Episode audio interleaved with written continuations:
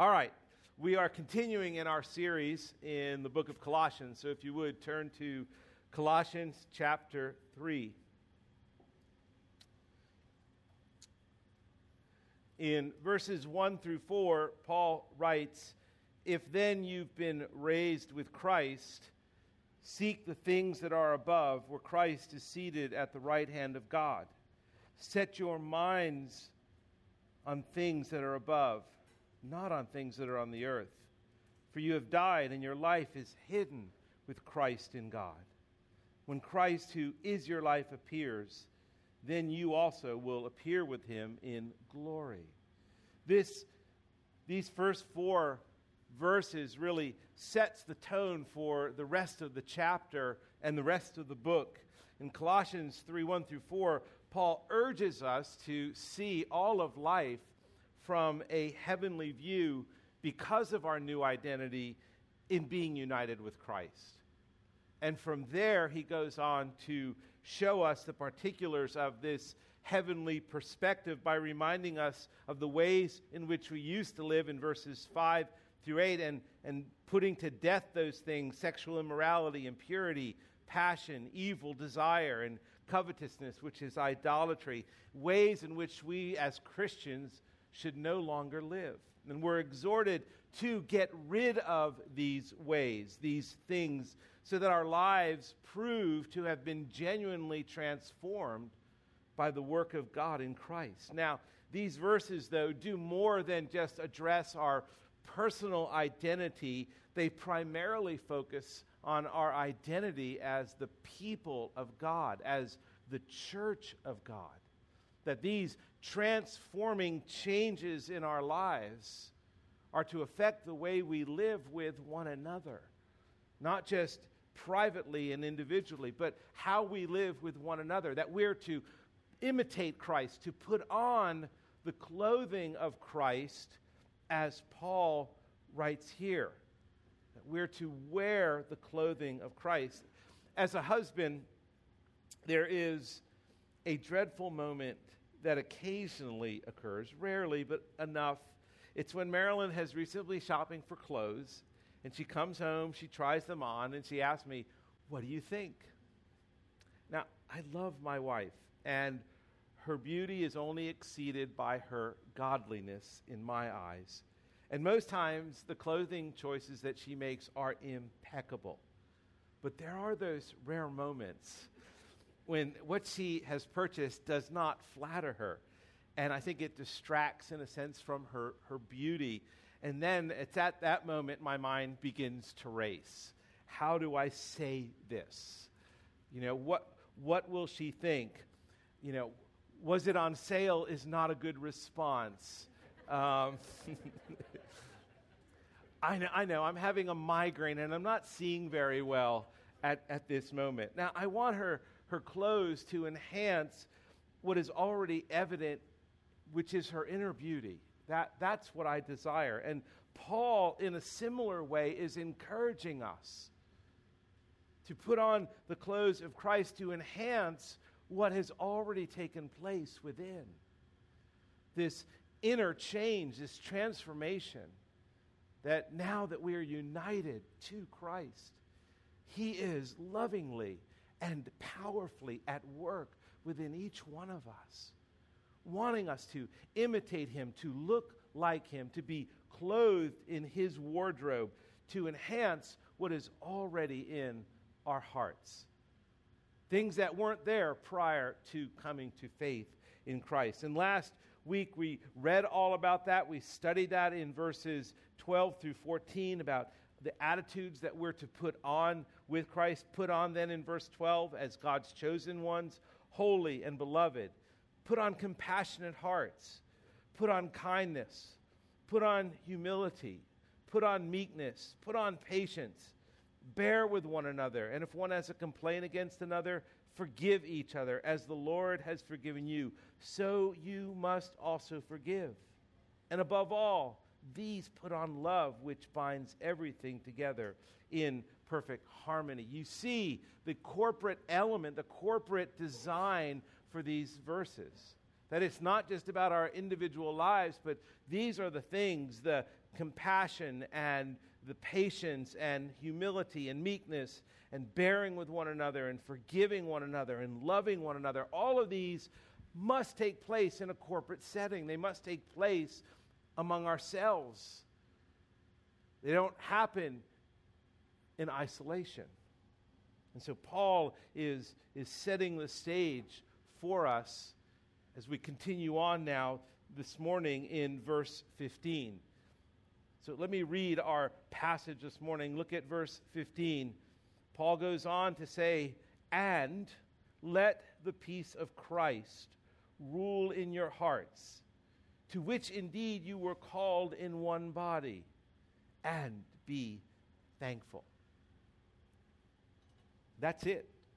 Here, Paul continues his commands for how we're to live together. He continues to letting us know how we're to live in light of the saving work of Christ in our lives. That how we are to live practically with one another, mentioned in the earlier verses. And here's another step let the peace of Christ rule in your hearts. Now, first and foremost, that we need to remember that there is no peace of Christ without first being at peace with Christ. That that's the foundation of our relation, relationship and our unity with one another, that we are at peace with Christ before we express the peace of Christ to each other. Romans 5:1 Therefore since we have been justified by faith we have peace with God through our Lord Jesus Christ. Ephesians 2:13 and 14. But now in Christ Jesus, you who were once far off have been brought near by the blood of Christ, for he himself is our peace. We now have a peace, literally, that has no equal.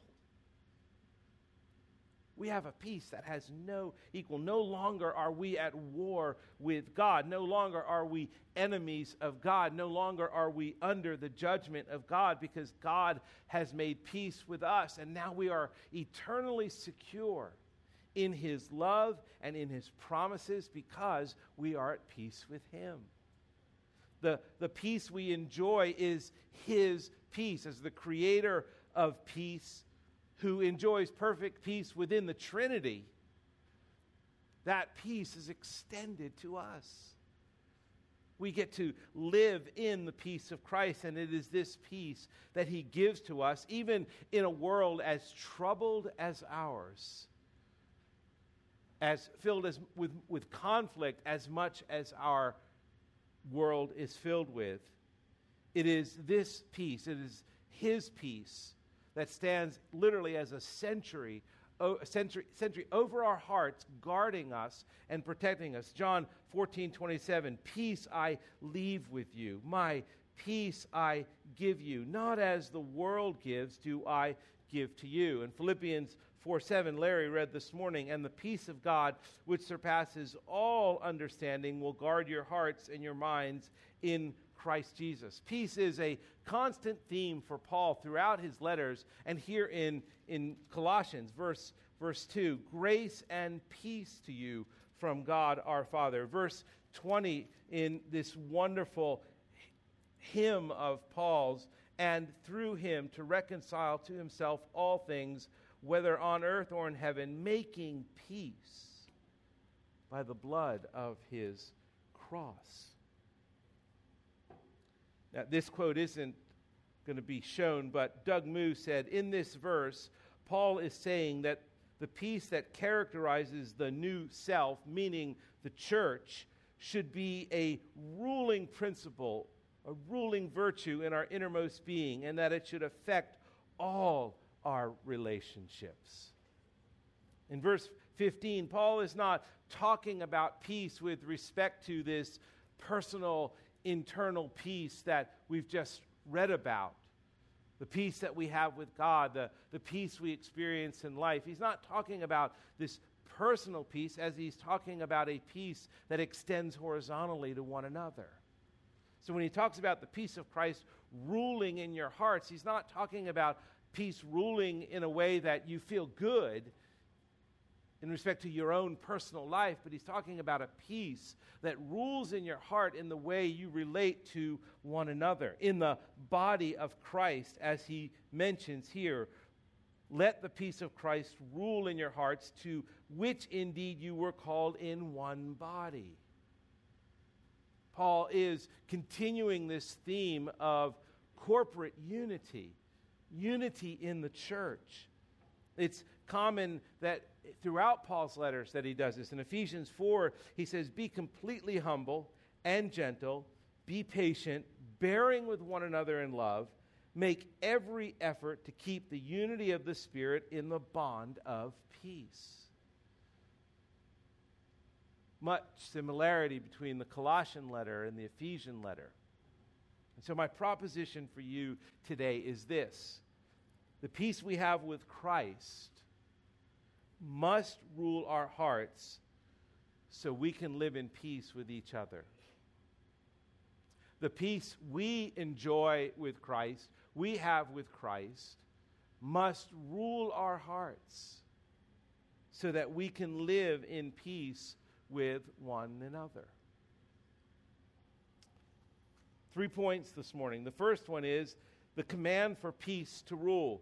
First part of verse 15, the command for peace to rule. So 15a, and let the peace of Christ rule in your hearts.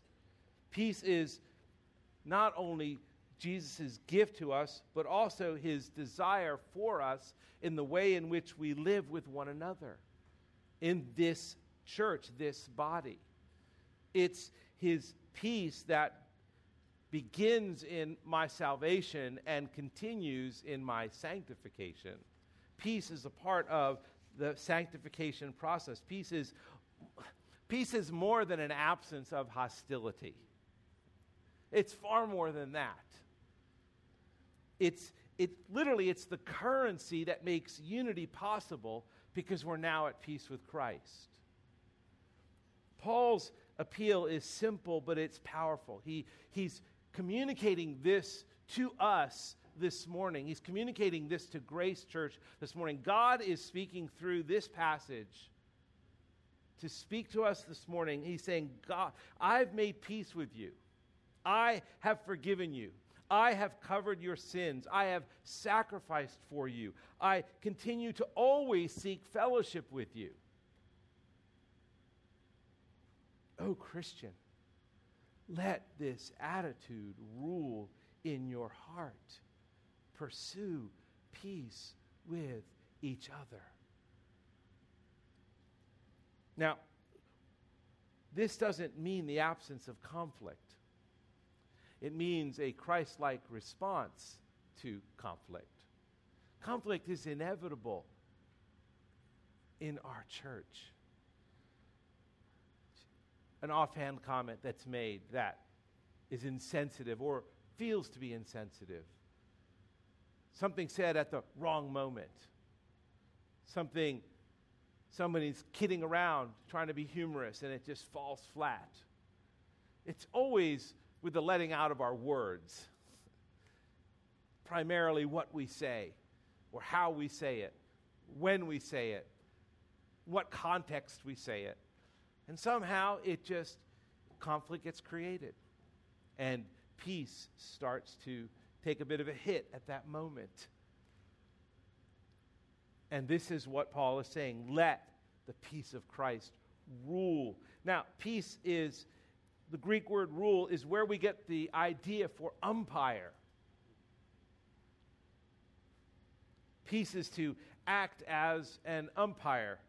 Let the peace of Christ be an umpire in your heart amidst the conflicts of life. Let it decide what is right. Let it decide. Let it be your counselor. Now, we are to, to embrace this peace. And I realize that with the baseball fans among us, you don't like umpires.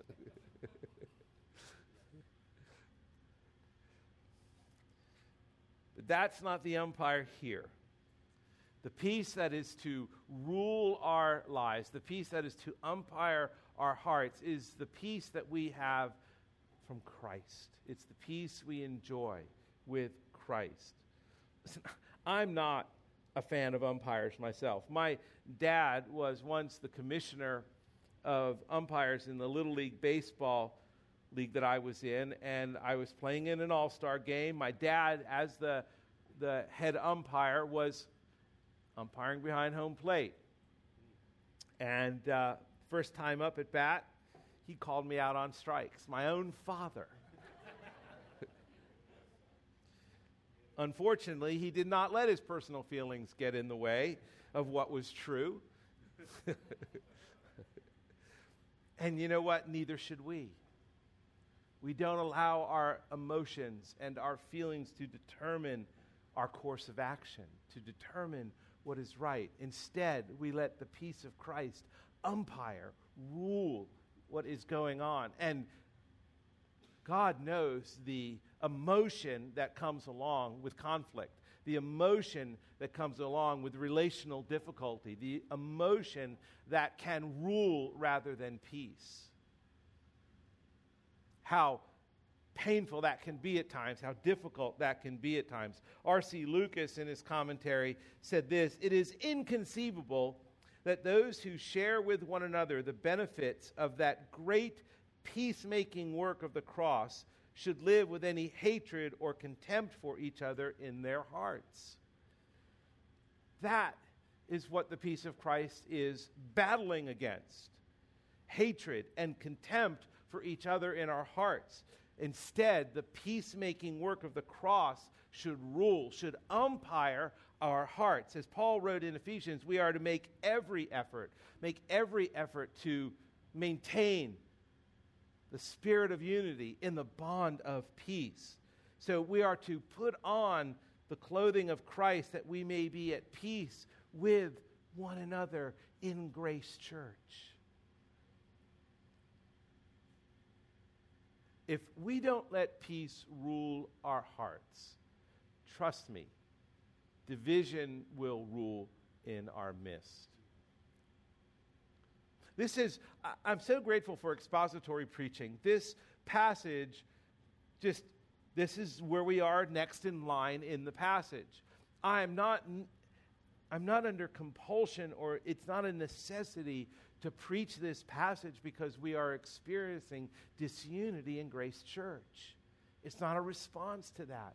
We are enjoying peace in Grace Church. What a gift that is from God. And it's because you do make every effort, it's because you do work. But the time to be prepared, the time to be ready is, is not in the midst of conflict, it's now. It's now. Now is the time to put this into practice. Now is the time to make this a reality in your life. Now is the time. So when game day comes, and oh, it will, when game day comes and conflict arises, this is what you have in your heart.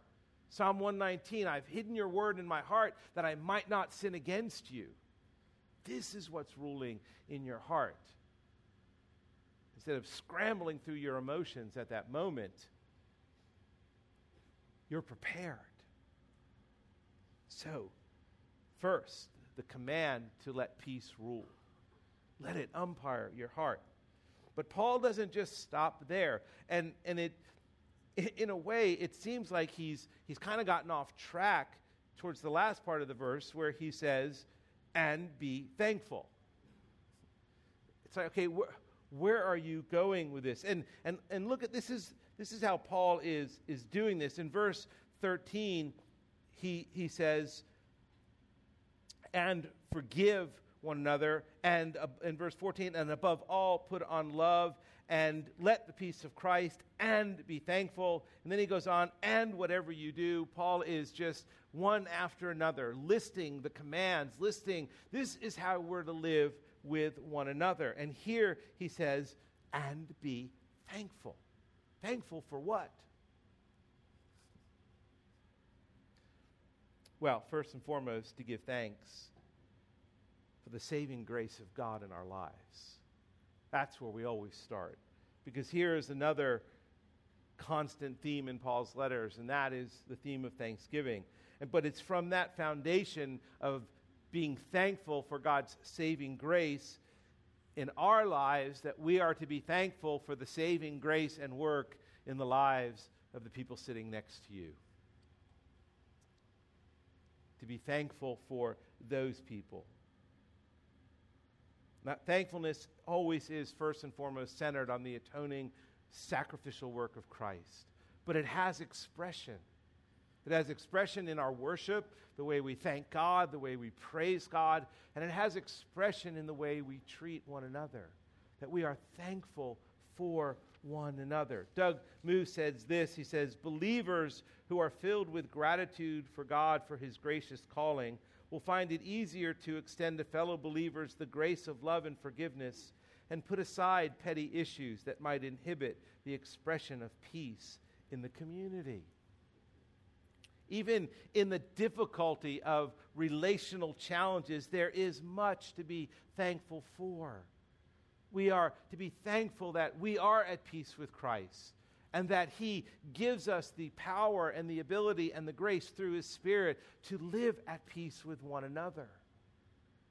We're to be thankful that we don't live alone, that we have a body around us, a body that cares for us, that serves us, that we can serve, that unites with us, that protects us, that we protect. There's so much to be thankful for. Just look at what happened over these past few weeks as we've lost a number of, of Grace Church members to death. And the way the church has rallied around and cared for one another. Oh, those are the things that we're thankful for. But oftentimes, those are the things that are quickly forgotten in the midst of conflict. Relational difficulty is, is very challenging. Look around today. Who are you thankful for? Look around today. Who might you be in conflict with? How can you begin to let the peace of Christ rule in your hearts so that you can be thankful for them. When Christ rules in our hearts, his peace will rule in our fellowship.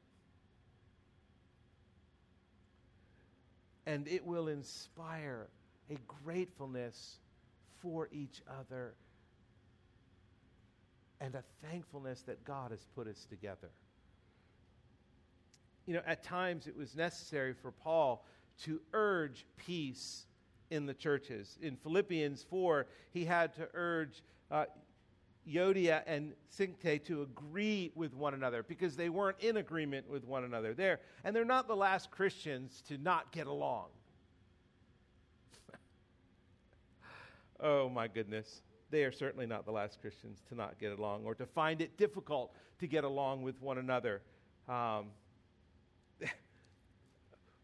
it's, it's hard at times to be thankful for a person um, as the way God lets them work in your life, that God uses them in your life. And maybe you think that the person you're dealing with is impossible that there's just no way this relationship is going to work. There's no way this relationship is ever going to come together. I love this story. Jonathan Edwards tells about his eh, is told about his daughter. Jonathan Edwards had a daughter with an ungovernable temper. As is often the case, the problem was not known to the outside world.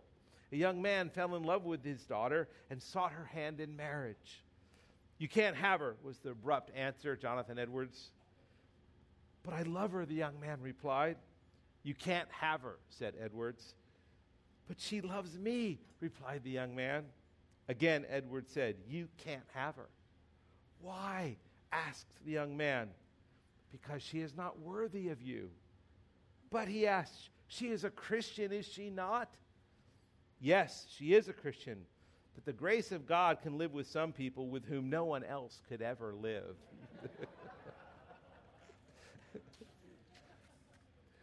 Don't we all feel that way at times? I don't know. Maybe you feel that way about someone right now. They are impossible to live with. In fact, I'm sure the grace of God's having trouble with them right now. but all of us, every person in this room, can be impossible at times. Every person in this room can be impossible to live with, can be difficult in relationships, can be difficult to be at peace with. Every person in this room. And that is why we must strive for peace. We must be thankful for one another that God is at work in each other's lives. And that's often what happens is that we just we miss seeing God at work in other people's lives. And so Paul just lets us know let peace rule and work to be thankful. It takes work to give thanks in a situation like that. So, first, the command to let peace rule, the command to be thankful, and then the third point is the reason for both. The reason why we can let peace rule, the reason why we can be thankful, and why we should be thankful. Why should peace rule? Because you are members of one another, and you've been, look at this, this is Paul's wonderful commitment to laying strong grounding in our lives theologically. Verse 15, and let the peace of Christ rule in your hearts, to which indeed you were called in one body. There is that calling again, that being chosen in Christ. Again, you were chosen to be in Christ before the foundation of the world, Paul writes in Ephesians. Before the world ever existed, you were chosen, you were called to be in Christ. You were called to live a new life that strives to put to death hostility and strife and anger and malice and rather put on Christ. Doug Moo says this in all these texts, the point is that God has chosen his people not simply to be his people, but to live a certain kind of life. That life is bound up with the calling and cannot be separated from it. The gospel is inescapably individual in its focus. Each of us on our own is called by God and responds in faith on our own. Yet, at the same time, the gospel is inescapably corporate. We are called along with other people with whom we make up one body. As Christ's own body, the new self, we belong inextricably to one another. And the pursuit of peace as a reigning principle follows naturally from that corporate reality. So, think before the foundation of the world, you were called to be God's own child. But also, before the foundation of the world, you were called to live in the body of Christ. You were called to live with one another. You were chosen before the foundation of the world to be here right now at this moment with these people. Now, let that sink in for a moment. In the wisdom and sovereign grace of God in the mind of God. Before all of this existed, this moment, this church was prepared for you.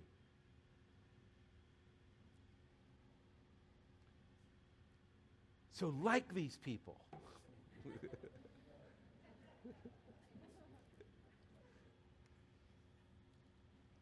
and this is why we strive for peace. Listen, Church membership is significant and we take it seriously. Why? Because we're not joining a club or a hobby group. When we commit to a local church, we're joining a body. We're joining the body of Christ. We're united to Christ so that we can live out the reality of this verse in our lives for the good of one another, but also for the good of the world for the good of the community around us, for the good of those who don't know Jesus Christ. John 13 35 speaks it well. By this, listen, a new commandment I give to you, that you love one another. Just as I have loved you, you also are to love one another. By this, all people will know that you are my disciples if you have love for one another.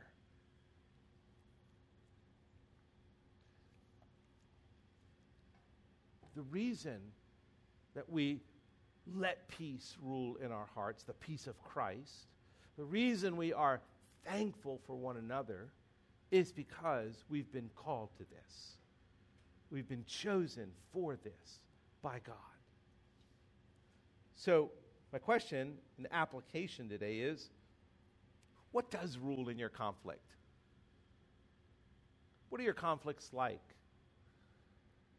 Is it the peace of Christ or is it the desire to come out on top? To get your opinion, your preference, your position to be at the top? Which road do you take in the midst of conflict? Do you take the easy road where you just separate yourself from others? I've had enough. I'm done with them. I don't want to talk to them anymore. Or do you take the more bumpy road of peacemaking? Paul writes in Romans 12 as far as it is with you, strive to be at peace with all men. I love what Charles Spurgeon said this. He said, We, we ought to be resolved to judge all things by the peace of God. What ought I to do in this case? Must I humble myself? I do not like it. But how I ought to, how ought I to act? Shall I yield? Pride says, never, no, no, play the man, never give in. But what does the peace of God say? It says, yield, submit. Christ says, I say unto you, that you resist not evil, but whoever shall smite you on your right cheek, turn to him the other also.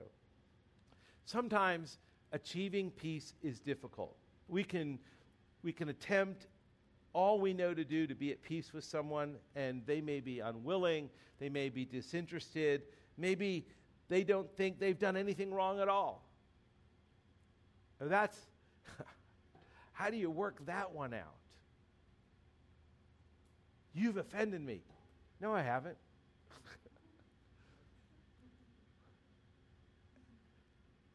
Where do you go with that? You cry out for grace.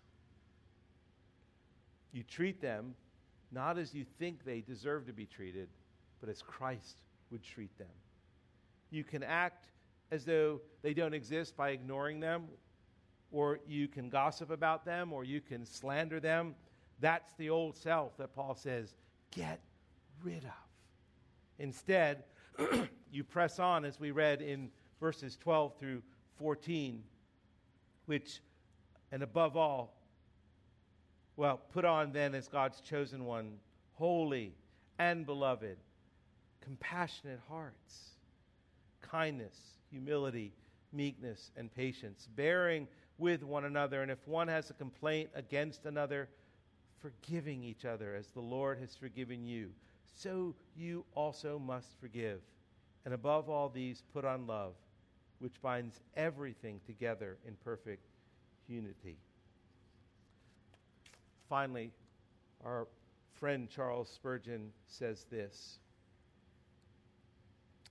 Whenever I have suffered a grievous wrong, it has been a satisfaction to me that If my Lord Jesus Christ made atonement for my offenses and my wrongs, I can look at his atonement for the wrong done to me as well as to God.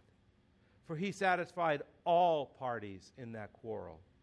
Gladly do I say, Surely this poor soul may well be forgiven by me, for you have died a sinner substitute, as the sinner's substitute. In comparison with my own offenses against God, I may well look upon this man's offense as nothing. Brothers and sisters, I love Grace Church. I love you. And I know you love one another.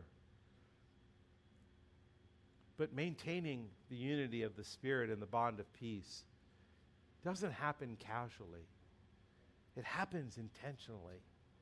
It happens as we strive, as we strive to let the peace of Christ rule our hearts. It happens as we are thankful for one another, thankful for the person who at times does make life difficult because it allows me to be transformed even more into the image of Christ.